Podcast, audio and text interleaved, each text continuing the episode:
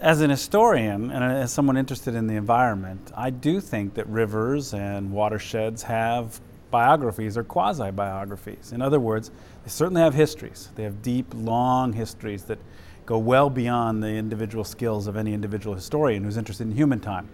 And of course, rivers and watersheds work on geologic and hydrologic time.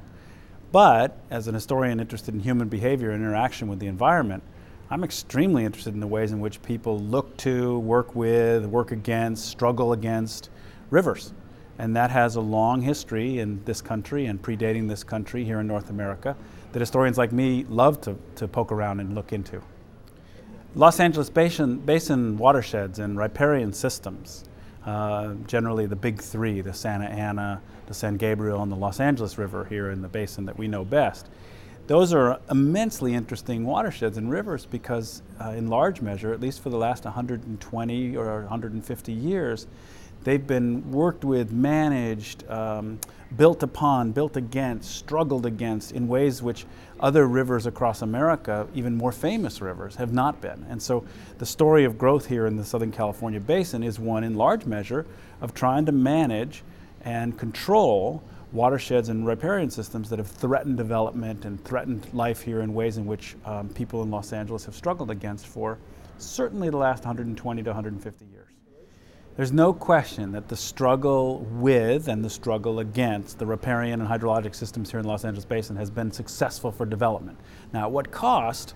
That's an open question in some respects. What cost environmentally? What cost in terms of the, the kind of conscience of environmental growth here in Southern California?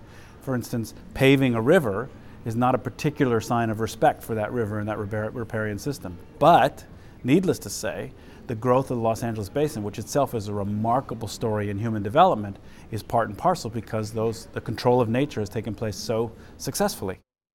Are we proud of the built environment in general here in Southern California? That's a struggle. Um, the celebratory nature of um, building upon the environment is not something we jump up and down about generally, in large measure because so much of that growth has taken place in consternation or in uh, struggles against the natural environment. When we figure out ways to have a built environment that works better and more seamlessly with the natural environment, which there, there are moves to do that, we're getting better at it, then we'll be more celebratory. As an historian and someone interested in the environment, I'm very interested in the ways in which people place themselves on the landscape through time. And if you spend any time at all in the Los Angeles archive or in the, the archives of the past here, if you spend any time in the Southern California past, you encounter the water systems, obviously. Human societies are, have lived close and in proximity to water systems for millennia, of course. And Los Angeles is no different. So spending time with the history of Los Angeles and the peopling of this basin, you encounter these water systems and these riparian systems, and then uncovering their biographies and the ways in which they are worked with and struggled with and struggled against is one chapter in the long story of the history of people here in Southern California that I'm interested in.